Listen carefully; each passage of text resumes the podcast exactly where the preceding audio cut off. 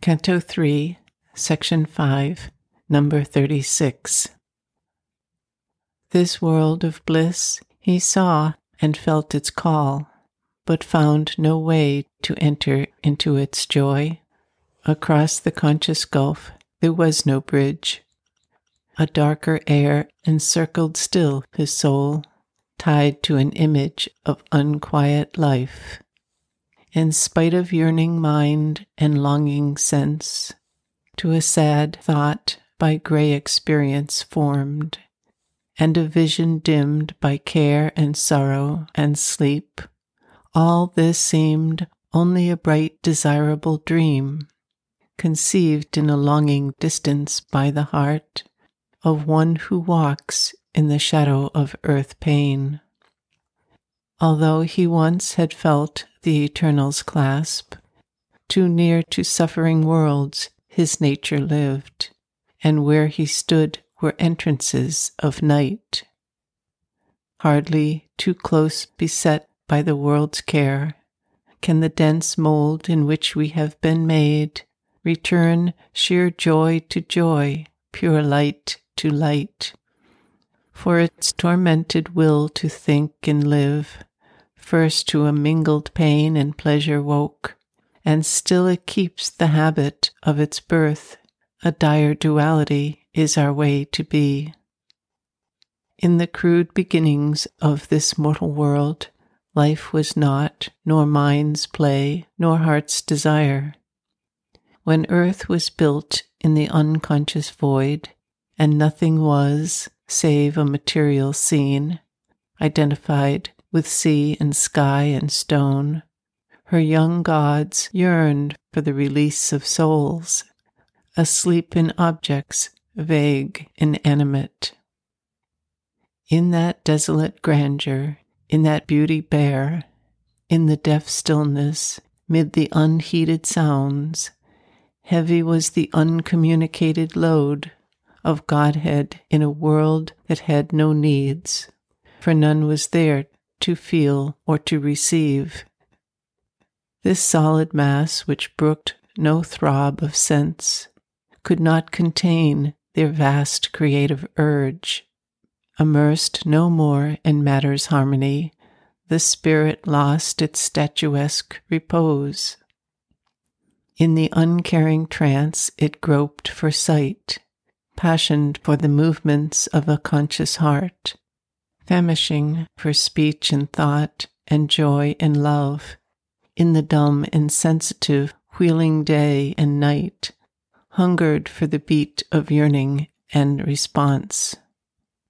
The poised inconscience, shaken with a touch, the intuitive silence trembling with a name, they cried to life to invade the senseless mold, and in brute forms awake divinity.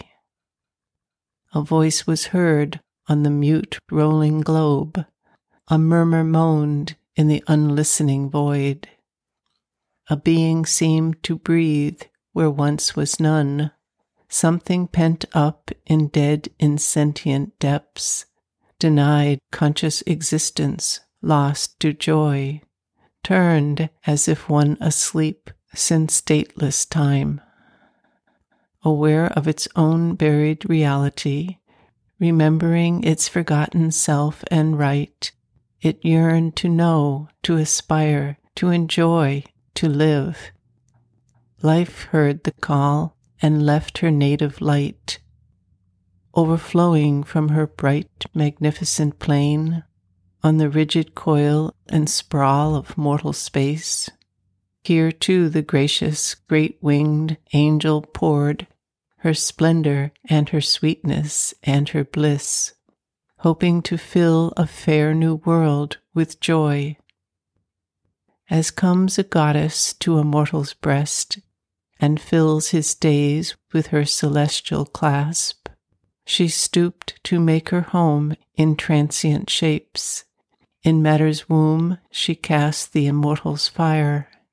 In the unfeeling vast woke thought and hope, smote with her charm and beauty flesh and nerve, and forced delight on earth's insensible frame. Alive and clad with trees and herbs and flowers, earth's great brown body smiled towards the skies. Azure replied to azure in the sea's laugh.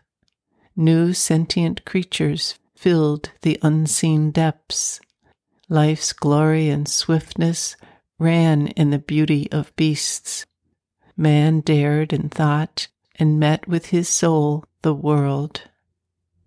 But while the magic breath was on its way, before her gifts could reach our prisoned hearts, a dark, ambiguous presence questioned all. The secret will that robes itself with night and offers to spirit the ordeal of the flesh, imposed a mystic mask of death and pain. Interned now in the slow and suffering years, sojourns the winged and wonderful wayfarer, and can no more recall her happier state, but must obey the inert in conscience law, insensible foundation of a world in which blind limits are on beauty laid, and sorrow and joy as struggling comrades live. A dim and dreadful muteness fell on her. Abolished was her subtle, mighty spirit, and slain her boon of child God happiness, and all her glory into littleness turned, and all her sweetness into a maimed desire. To feed death with her works is here life's doom. So veiled was her immortality that she seemed, inflicting consciousness on unconscious things, an episode in an eternal death, a myth of being that must forever cease. Such was the evil mystery of her change.